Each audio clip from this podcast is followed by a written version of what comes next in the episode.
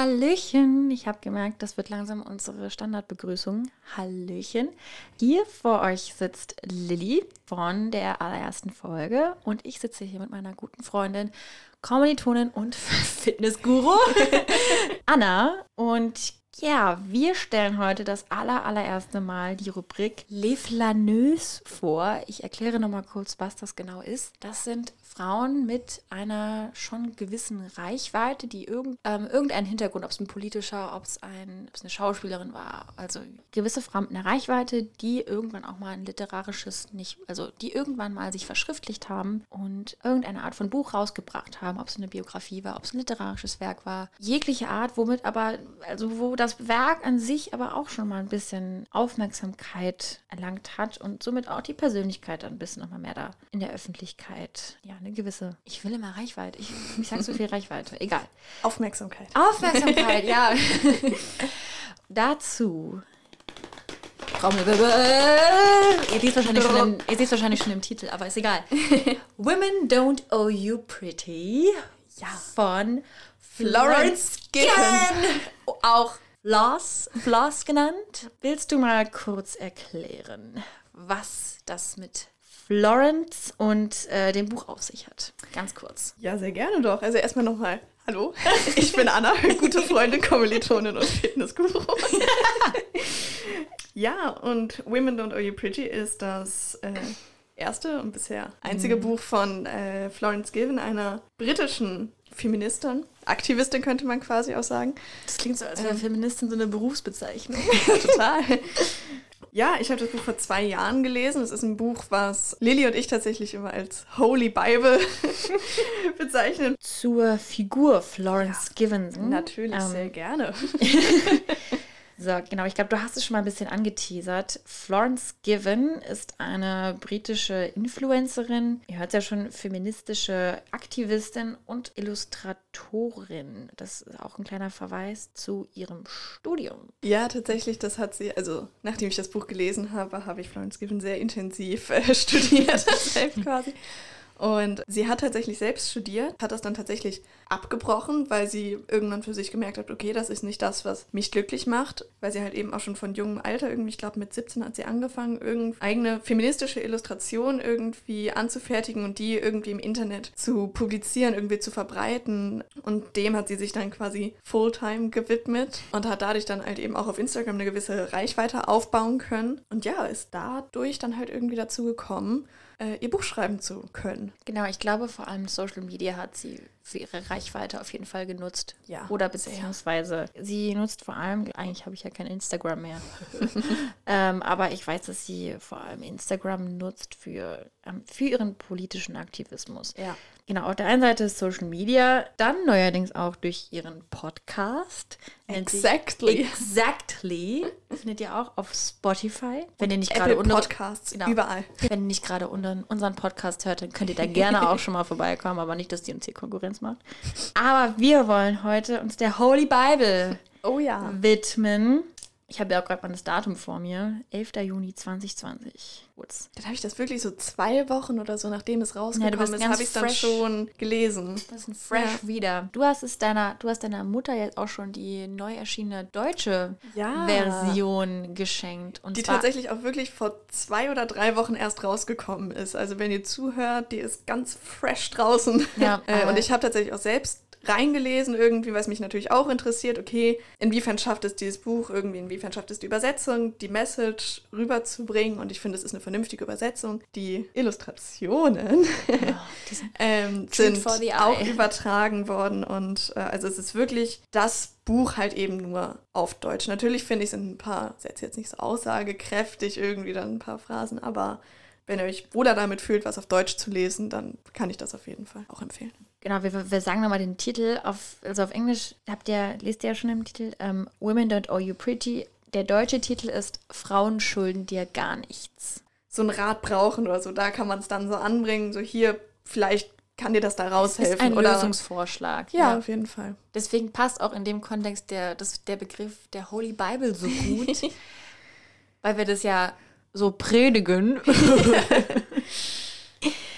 Ja, wobei man, ich habe mir schwer getan, das einem bestimmten Genre zuzuordnen. Es ist nicht wirklich eine Biografie, es Nein. ist jetzt kein Lebensratgeber, es ist gleichzeitig unfassbar politisch. Ich mag aber auch diesen Dualismus zwischen den politischen Aspekten, dass es dir auf der einen Seite das Gefühl gibt, dass du mit diesem ja auch recht feministischen Gedankengut theoretisch Welt verändern könntest und Patriarchie, Kapitalismus, das alles stürzen könntest, aber gleichzeitig gibt es dir halt auch die Möglichkeit, dein Leben so zu verändern, so zu gestalten, wie es dir am besten gefällt, dass du grundsätzlich einfach zufriedener mit dir selbst bist Ja. und auch das Gefühl hast, okay, mit, diesem, mit dieser Zufriedenheit kann ich auch noch weiteres als mich selbst verbessern. Ja, ich habe auch das Gefühl, also genau das, was du sagst, halt irgendwie, das Buch eine sehr gute Brücke zwischen politischem Feminismus quasi und persönlichem Feminismus, irgendwie so Alltagsfeminismus irgendwie quasi schlägt, weil ganz oft irgendwie hört man vielleicht so feministische Fakten oder halt eben auch aus den Gender Studies, was ja ein Teil der Soziologie ist, also wirklich eine Wissenschaft. Und dann hört man das und denkt sich so, okay, aber wie kann ich das jetzt auf mein Leben anwenden? Und da, finde ich, schlägt das Buch sehr gute Brücken halt irgendwie so, okay, so sind die Fakten und so kannst du es in deinem Leben oder irgendwie so kannst du gegen das Patriarchat dann irgendwie leben. Ich finde es aber gleichzeitig ist es auch so eine Art induktives Verfahren, denn das, das eigene Selbst steht ja bei Florence erstmal stark im Hintergrund, aber gleichzeitig erklärt sie ja die Selbstliebe zum rebellischsten Ja. Akt gegen eine patriarchale Gesellschaft und- und auch gegen unsere Ökonomie,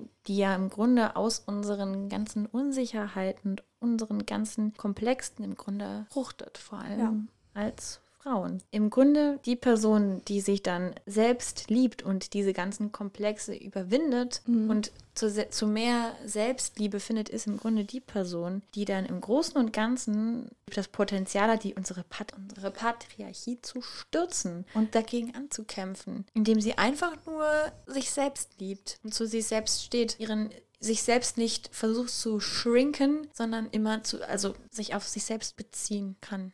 Was ich da irgendwie auch noch sehr augenöffnend fand, war halt eben genau dieses, was du gerade schon sagst, dieser, dieser Selbstliebe-Aspekt. Aber ähm, da zeigt äh, Florence halt eben auch im Buch auf, dass halt eben in unserer Gesellschaft, die halt eben auch vom Kapitalismus unter anderem sehr geprägt ist, Selbstliebe besonders für Frauen oder so Me-Time immer mit irgendwelchen Schönheitsriten verbunden ist. So, oh ja, ich habe jetzt einen Self-Care-Abend. Dann stellt man sich eine Frau vor, die in der Badewanne liegt, äh, sich die Beine rasiert, eine Gesichtsmaske auf hat. Rosenblätter hat. Genau, und das heißt im Endeffekt, die halt weiter der begehrbaren oder dieser Faszination der begehrbaren Frau weiter hinterhergeht, auch in ihrer Zeit, die sie quasi sich selbst widmen soll, widmet sie dieser Zeit diesem Ideal der begehrbaren Frau. Und das halt eben das aufgezeigt ist, hat mir auch nochmal sehr die Augen geöffnet, halt irgendwie auch in dem Aspekt irgendwie zu hinterfragen bei sehr vielen Dingen. Für wen mache ich das, was ich hier gerade mache? Also ich muss sagen, ich trage auch seit, also das Buch ist ja dann halt eben äh, nach dem ersten Lockdown rausgekommen. Da habe ich schon aufgehört, ein BH zu tragen. Dann war danach aber auch schon so ein bisschen die Frage, okay, fange ich jetzt wieder an, fange ich nicht an? Ich habe das Buch gelesen und war so, jo, ich, ich trage den nicht für mich. Äh, ich trage den, weil mir vermittelt worden ist, dass Menschen nicht mit dem Anblick meiner Brüste klarkommen Ja. oder irgendwie so. Und das ist dann halt eben, das beschreibt Florence Given dann halt eben auch als Male Gaze. Also das ist auch generell so als Male, Male Gaze als Term bekannt und schreibt dann halt eben auch, ich glaube, da gibt es auch ein ganzes Kapitel, was dann halt heißt, äh, Women do not exist to satisfy the male gaze. Und äh, sie hat tatsächlich auch Merch, also sie T-Shirts und auch Hoodies hat, wo Female Gaze draufsteht, äh, was, noch, ja, was ich sehr das cool ist finde. Ein sehr, sehr, sehr cooles, eine sehr, sehr coole Illustration. Ich wollte aber noch dazu sagen, sie zeigt auf, wie manipulativ das sein kann, dass Ja. die, dass selbst die Me-Time als etwas verkauft wird, was dir selbst Nutzen bringen soll, aber im Grunde verfällst du damit weiter diesem gesellschaftlichen Konstrukt und verfällst im Grunde auch weiter dem Konsum und bedienst eigentlich weiterhin nur noch dem, Ja. dem schicken, schönen Ja, Kapitalismus. Zum Thema BH tragen, das ist ein guter Anknüpfpunkt. Das hat auch wirklich in vielen Dingen die Frage gestellt, sie stellt es ja ganz offen dem Leser oder der Leserin, was tust du, weil du es wirklich gerne tust? Oder, oder andersrum, warum tust du es nicht, Ja. weil du es persönlich nicht magst, weil es dir persönlich nicht gut gefällt? Zum Beispiel auch sowas wie Beine rasieren oder wechselnde Geschlechtspartner haben, ist Ja. auch ein ähm, großer Punkt. Machst du das nicht, weil du es persönlich einfach nicht magst oder weil du Angst vor einer falschen oder einer schlechten Einschätzung von anderen Menschen hast? Und einfach weil du denkst, dass das Weil- das ist, was von dir erwartet wird. Genau, weil du glaubst, man könnte von außen eine schlechte, ein schlechtes Bild von dir haben und stellst das sozusagen über deine eigenen Bedürfnisse. Ihr merkt ja schon, wir können ja im Grunde gar nicht so genau sagen, genauso gut wie, beziehungsweise genauso schlecht, wie, wie wir einordnen können, was für ein Genre dieses Buch ist, können wir genauso schlecht den Inhalt dieses Buches zusammenfassen. Ich meine, was die feministischen Ansprüche heute sind, das ist ja im Grunde jedem klar. Das, was Florence in ihrem Buch sagt, das hat jede Leserin oder jeder Leser schon mal irgendwo gehört. Also das Thema Selbstliebe, Me-Time, Feminismus sowieso, Queer Theory. Queer irgendwie. Theory, ähm, Patriarchat. genau, Rassismus, Homophobie und die Mittel, um das zu bekämpfen. Das meiste davon, sage ich, das, das meiste davon, diese Lösungsansätze sind den meisten Menschen schon geläufig. Das, was dieses Buch aber so unfassbar wertvoll macht, ist die Art, wie Florence ihr Gedankengut quasi präsentiert und auch nahebringen möchte. Weil so habe ich das Gefühl, durch ihren Stil, Ja. der, der Charme, mit dem sie auch nicht zuletzt durch ihre Illustrationen, Ja. ihre Schreibweise, ihre Ausdrucksweise, wie sie alles komplett auf den Punkt bringen kann, nicht versucht irgendwie um ein Thema groß rumzureden und möglichst sachlich und möglichst nüchtern zu erklären, was alles an der Gesellschaft oder an einer Person selbst geändert werden soll, sondern sie bringt einfach haargenau auf den Punkt, was gemacht werden soll. Und dass Also es es da halt- keine Kompromisse gemacht werden Ja, sollen. und man muss halt immer sagen, es ist ein sehr subjektives Buch, was ich aber auch ganz gut finde, weil man merkt genau, okay, das ist ihre Meinung. Und das ist nicht irgendwie Versuch, so ein Versuch, so objektiv, irgendwie wissenschaftlich da heranzugehen, was natürlich auch wichtig ist für äh, die Gender Studies, für Feminismus, aber so für das eigene Leben halt irgendwie, für die eigene Anwendung irgendwie ist es dann halt irgendwie ein bisschen schwieriger. Und ich glaube, was auch noch ein sehr wichtiger Aspekt irgendwie bei der Wichtigkeit des Buches ist, ist halt eben, Sie haben ja schon gesagt, dass Florence Given äh, selbst Illustratorin ist. Und also, und wir haben auch, glaube ich, schon ein paar Mal angerissen, dass in dem Buch Illustrationen von ihr drin sind. Und das macht es, glaube ich, nochmal sehr wichtig, sehr wichtig halt irgendwie, weil durch diese Illustration nimmt man halt irgendwie nochmal mehr mit. Man verbindet das Geschriebene irgendwie mit Dingen, die man sehen kann. Und es gibt auch sehr oft Fettschreibungen in dem Buch, wo so wichtige zentrale Sätze, die da nochmal hervorgehoben sind. Das heißt, man liest es nicht einfach nur und denkt sich, okay, netter Gedanke, sondern man hat danach wirklich so die Kerngedanken im Kopf äh, und dann halt irgendwie auch präsent, dadurch, dass sie nochmal hervorgehoben werden, dass, da, dass einem wirklich präsentiert wird, entweder durch Fettschreibung oder Illustration oder manchen Fällen sogar wirklich beides. Ähm, so, okay, das ist gerade wichtig, das will äh, uns auf Weg mitgegeben werden. Und ich finde, man versteht auch schon sofort, weshalb genau diese Stelle entweder Ja. fett gedruckt wird oder in kursiv. Ich habe zumindest das Gefühl gehabt, dass das alles, was sie dort gesagt hat oder warum sie diese Illustration neben diese Parole gestellt hat, habe ich, das hat für mich Sinn gemacht. Ja. Und durch, erstens durch die Illustration, dann generell, wie das Buch gestaltet ist, könnte man fast meinen, es ist ein Lebensgefühl, was Florence präsentiert, was natürlich auch von ihrem eigenen Geschmack, aus ihrem Ja. eigenen Geschmack fruchtet, was aber gar nicht schlimm ist, weil mit diesem Lebensgefühl auch gleichzeitig die Möglichkeit präsentiert, dargestellt wird, sich frei genug für sich selbst zu fühlen, für die Ja. volle Entfaltung volle. Entfaltung, Dankeschön. die volle Entfaltung von sich selbst, Mhm. dass das einem die Freiheit dazu gibt. Es ist ja im Grunde nichts anderes als das, als das Lebensgefühl einer selbstgefälligen, selbstbewussten Bad Bitch, Ja. die aber auch ihre Grenzen kennt und nun mal die sexistischen Wahrheiten unserer Gesellschaft zur Kenntnis genommen hat, aber dagegen ankämpft, Ja. indem wir, wie wir auch gerade eben schon gesagt haben, einfach nur sich selbst feiert. Ja. Ich finde, wir könnten ein paar mehr Frauen gebrauchen heutzutage, die sich einfach mehr feiern, Ja. die, da, die anfangen, etwas in der Welt zu verändern, indem sie erstmal bei sich selbst anfangen und sich selbst diesen ganzen Freiraum Bildern geben. Genau, die, und sich selbst diesen ganzen Bildern, diesen Vorgaben, die ihnen als Frau gestellt werden, indem sie sich dagegen selbst erstmal Ja. stark machen. Ja. Und diese Bilder zu brechen, das ist schon ein großer, großer Ja, Schritt. also was halt aber auch nochmal dazu wichtig ist, also das beschreibt Florence halt eben auch im Buch, so dass wenn du eine Feministin bist oder halt irgendwie dich selbst als Feministin beschreibst oder beschreiben möchtest, dann musst du nicht zur BH-losen, patriarchatsbrechenden Frau irgendwie oder Tomboy irgendwie werden, so dieses Bild, was man so von der Feministin im Kopf hat, so was halt aber relativ wichtig dann halt irgend oder der zentrale Punkt ist, dass du alles, was du machst, solltest du für dich machen. Also zum Beispiel auch, wenn du es magst, dich zu schminken, irgendwie aufgestellt rauszugehen, dann mach das. Wenn du eine Schönheits-OP willst, das gibt es halt eben auch in dem Buch so, wenn du es wirklich für dich machst und nicht irgendwie, um anderen Menschen mehr zu gefallen. Das dann ist ja die Frage, die man sich am genau. Anfang stellt. Tu es Ja. für mich?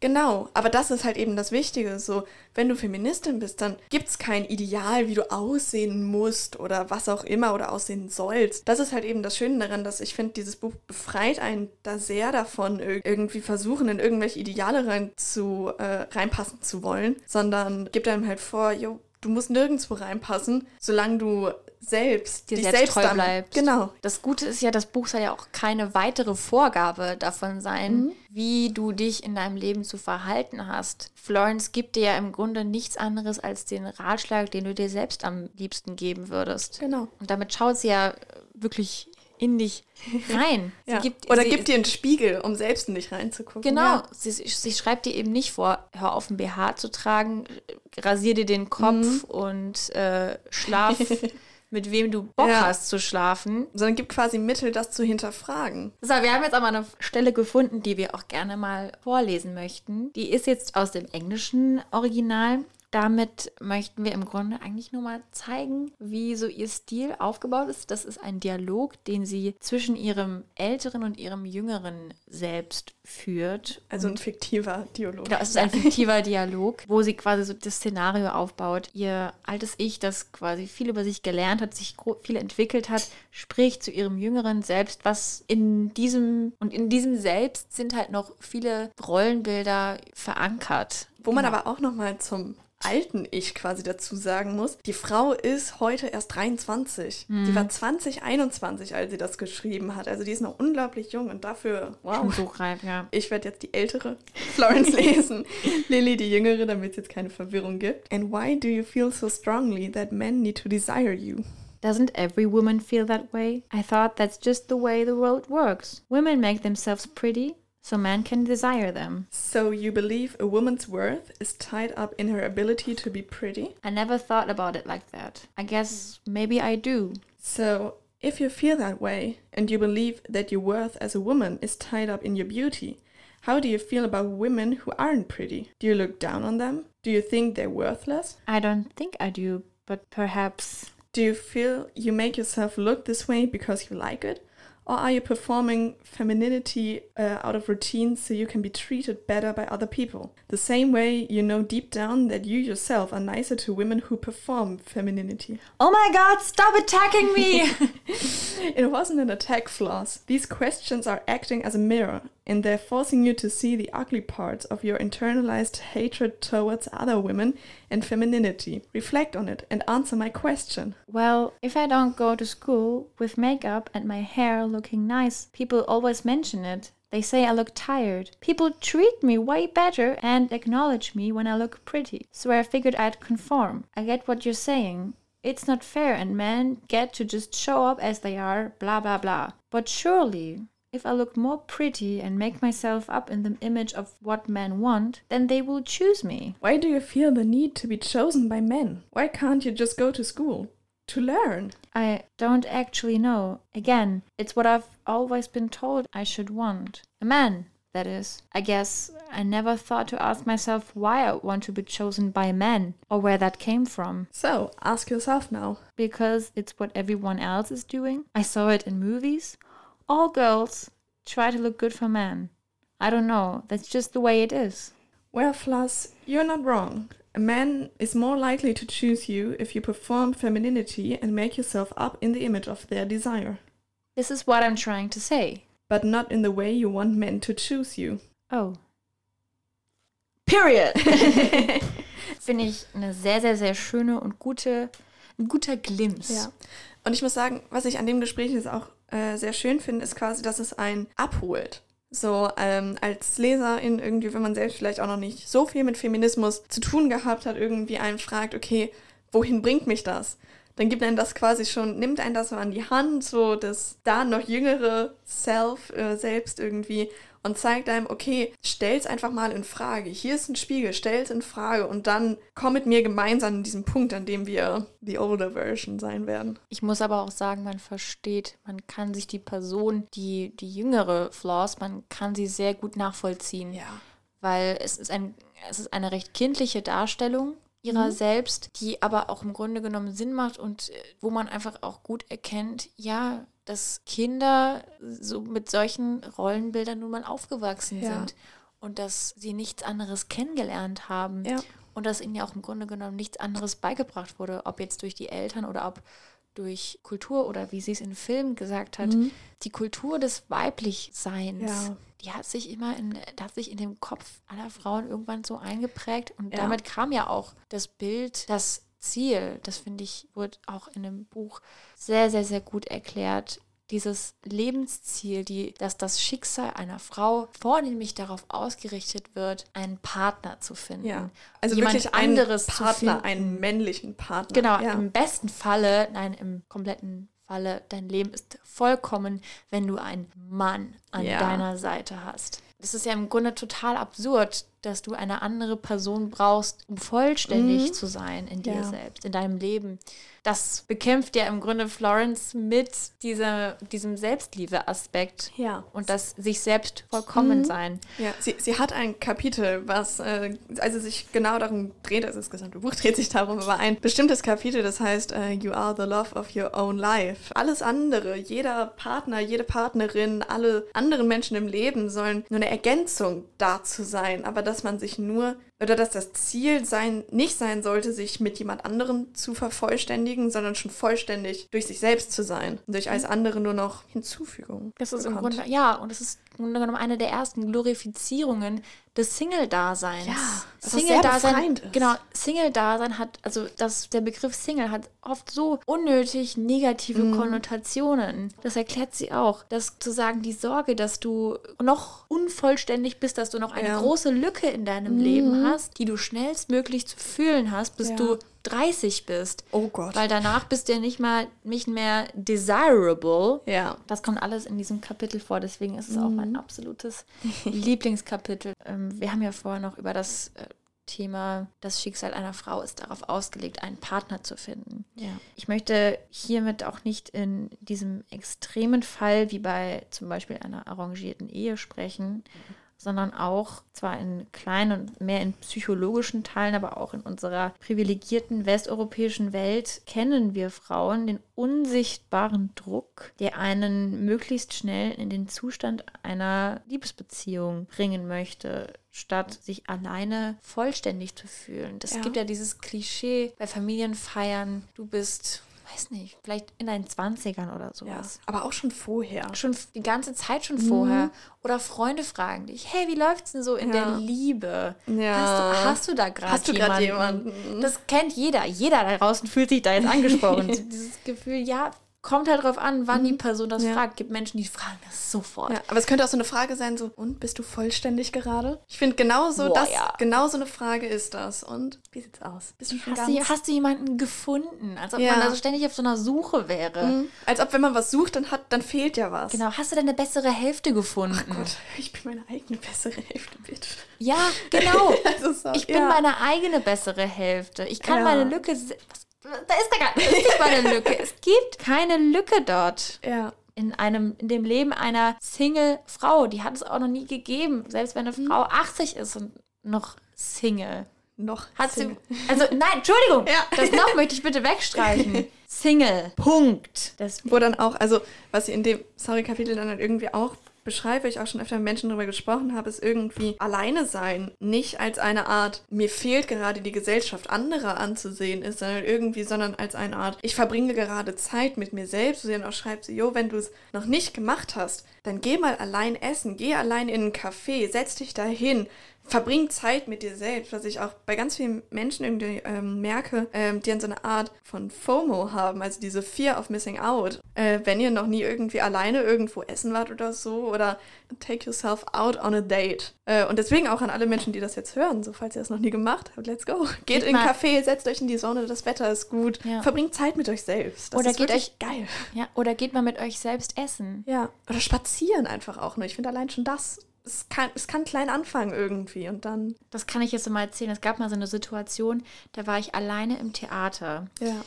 Da wollte ich mir ein Stück alleine angucken und da gibt es so Tische, wo du vorher sitzen kannst, bevor quasi das Stück beginnt, so ein Picknick. Und da war mhm. eine Gruppe von mir, so eine Gruppe von mittelalten, also Frauen und Männer durchmischt. Und ich saß einen Tisch daneben, hat meinen Salat gegessen und die gucken so zu mir rüber. Plötzlich stellt mir der eine dieser Typen plötzlich so eine Weinflasche hin und hat dann so gesagt, für den Fall, dass niemand mehr kommt. Dass, dass er, für den Fall, dass er nicht mehr kommt. Und Was?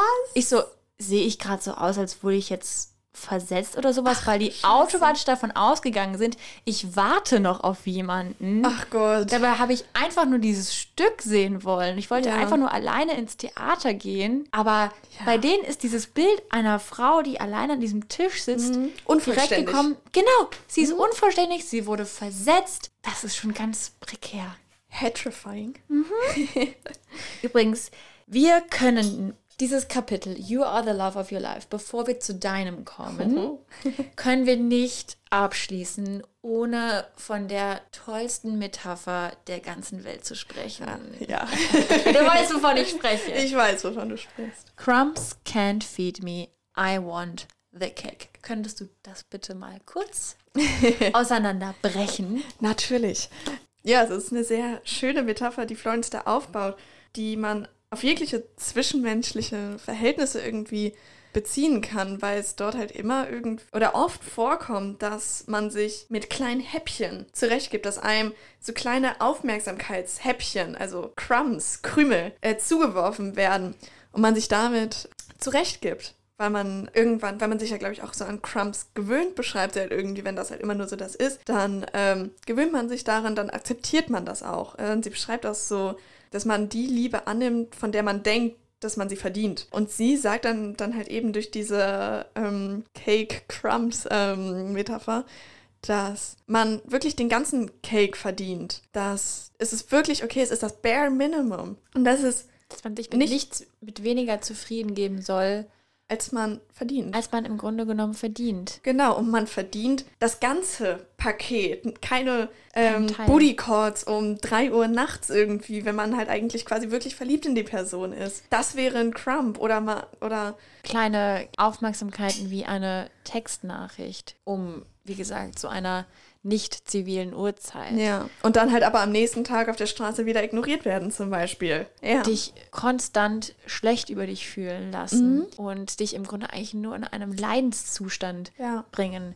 Das weiß die Person meistens schon. Sie meint, Crumbs geben die Leute, die mit sich selbst auch oft ja. nicht im Reinen sind. Mhm. Und diese Person im Grunde dich brauchen, die einfach nur ein paar Crumbs zuwerfen müssen, mhm. weil sie dich brauchen, um ihr eigenes selbst wieder ja. aufbauen zu können, um sich selbst wieder zu kompensieren ja. und ihre Probleme zu vergessen und dich quasi im Grunde nur benutzen als eine Art mhm. Ablenkungsmanöver, ja. um sich nicht mehr mit seinen eigenen Problemen konfrontiert zu sehen, weil jemand anderes vielleicht sie ghostet oder ihnen nur mhm. Crumbs zuwirft. Ja. Das ist ein ganz, ganz schlimmer, so eine ganz schlimme Dominokette, die damit in Gang gesetzt wird. Und die wird gebrochen, indem du als Person aufhörst, diese Crumbs zu akzeptieren und mhm. sagst, das sind meine Standards und ich und diese Crumbs fallen da eindeutig drunter. Ich ja. möchte einen Cake. Ich möchte mhm. das Ganze. Ich möchte nichts weniger. Ich möchte meine Standards nicht senken. Ob das Standards sind, die man, ob das Erwartungen sind, die man einen, an einen zukünftigen Partner stellt oder an Freunde. Und ich finde, was aber auch ganz wichtig ist, dann nochmal zu sagen, ist,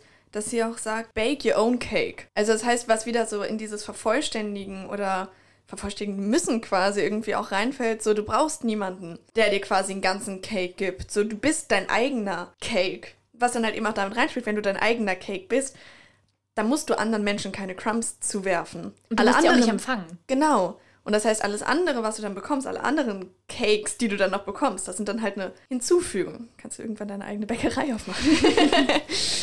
Auf der einen Seite bist du ja selbst noch dein, oh, jetzt wird es ganz metaphorisch. Oh. Du bist selbst dein eigener Cake. Du machst dir deinen eigenen Cake. Und jeder, der in dein Leben tritt, ist im Grunde nur die Kirsche Oh. auf diesem Cake. Oh Der ja. ist noch mal zu 101 Ist Prozent ein Topping. erweitert. Genau, Ja. es, ist, es ist dein Topping. Es macht es noch schöner. Wir möchten überhaupt gar nicht Beziehungen bashen. Wir möchten aber auch auf der anderen Seite ein, das, das Single-Dasein, das On-Your-Own-Sein, ob, in einem ob in einem vergebenen Beziehungsstatus oder nicht, möchten wir im Grunde eigentlich nur glorifizieren, weil es ist das Schönste, was man hat. Es ist auch das Ja. Einzige, was man hat. Es ist das, auf, auf, auf das man sich am Ende des Tages am meisten verlassen kann Ja. nämlich auf sich selbst. Und jeder hat ja andere Standards, jeder hat andere Grenzen. Die können so oder so sein, aber jeder sollte seine eigene Grenze im Grunde nicht verringern oder jeder, kein Mensch sollte Kompromisse machen und seine eigenen Bedürfnisse nach hinten stellen, nur um Validation zu kriegen, also Ja. im Grunde Wertschätzung zu kriegen. Es tut mir übrigens, leid, dass wir so viele Anglizismen benutzen. Bevor wir zum Ende kommen, zum Fazit, wir haben hier nämlich schon eine ganze Weile geredet. Und ich glaube, wir könnten noch eine ganze Wir Weile noch, weiterreden. wir könnten noch drei Stunden weitermachen. Wir Ja. wollen aber euch auch noch ein bisschen entlasten, sage ich jetzt mal. Und möchten noch kurz zu Annas Lieblingskapitel kommen. Oh ja. Was nicht, wir nicht hier nur so geschrieben vor uns haben, sondern was wir auch tatsächlich auf Annas Arm sehen können. Ja. Ja, ich habe tatsächlich letztes äh, Jahr der Satz, der mir am meisten aus diesem Buch irgendwie oder den ich am meisten verinnerlicht habe und der mir am meisten in meinem Leben irgendwie auch bringt und der das alles für mich am besten zusammenfasst, was halt eben auch ein Kapitel im Buch ist, auf meinen rechten Oberarm tätowieren lassen. Und das ist Protect Your Energy. Was ich halt aber auch finde, so das ist das, was für mich das meiste in dem Buch irgendwie zusammenfasst und auch was mir am meisten irgendwie mitgibt. Und auch diese Frage stellen, zum Beispiel, mache ich das, was ich hier gerade mache, mache ich das, äh, weil ich es selbst will? Oder mache ich es, äh, lasse ich mich von jemandem anderen auslaugen? Investiere ich diese Energie gerade in mich oder investiere ich sie in andere Menschen oder in das, was ich denke, was andere Menschen von mir wollen? Was ja, es ist, es gibt mir sehr viel und auch wenn ich irgendwann, also man kennt zum Beispiel auch immer alles, wenn man irgendwie mit Freunden unterwegs sind und so, ja, willst du das und das noch machen? Und man hat eigentlich gar keinen Bock, aber denkt sich, okay, ja, ich, ich gehe jetzt noch mit, damit ich nicht so der Partypooper oder was auch immer bin. Oder Also jetzt, damit ich nicht irgendwas verpasse. Genau. Und dann denke ich mir so, okay, also das hört sich dann immer ein bisschen weird an, wenn man sagt, nein, ich protecte jetzt meine Energy, ich gehe jetzt nach Hause, aber für mich bedeutet es das, das zu machen, was mir gut tut. Und bei eigentlich allen Dingen, die ich mache, möchte ich, dass das darauf geaimt ist, dass es mir etwas Gutes bringt. Und was dann halt irgendwie auch nochmal damit reinläuft, ist, was, was Florence auch sehr gut beschreibt, dass es okay ist, Menschen aus dem Leben rauszucutten. Weil es viele, und ich glaube, wenn ihr da mal drüber nachdenkt, irgendwie mal, fragt euch mal, welche Menschen in meinem Leben zehren meine Energie? Oder auf die andere Seite gesehen, welche Menschen fügen was hinzu? Wenn man zum Beispiel aus einem Treffen mit einer Person kommt und sich danach erstmal zwei Stunden hinlegen muss. Das kann nicht gut sein. Also für meine Energie, für mein Selbst, für mein Sein ist dann diese Beziehung, was für eine Beziehung auch immer es ist, eine Belastung. In dem Sinne muss ich die dann nicht weiterführen, auch wenn es vielleicht mal eine gute Freundschaft war. Man kann ja auch im Grunde sagen, für, für das Wort beschützen würde ich aber auch gleichzeitig das Wort einteilen Ja. benutzen. Ja. Teile de dir deine Energie ein und spendiere sie nicht einfach Nein. Menschen, die das nicht wertschätzen. Ja. Wenn du im Großen und Ganzen dir überlegst, weshalb du mit der Person befreundet bist, ist ja auch so die Frage, die man sich stellt, mag ich die Person wirklich so, bin ich, finde ich, das ist eine gute Freundin oder ein guter Freund? Oder ist es summa summarum einfach nur eine Person, Die da ist.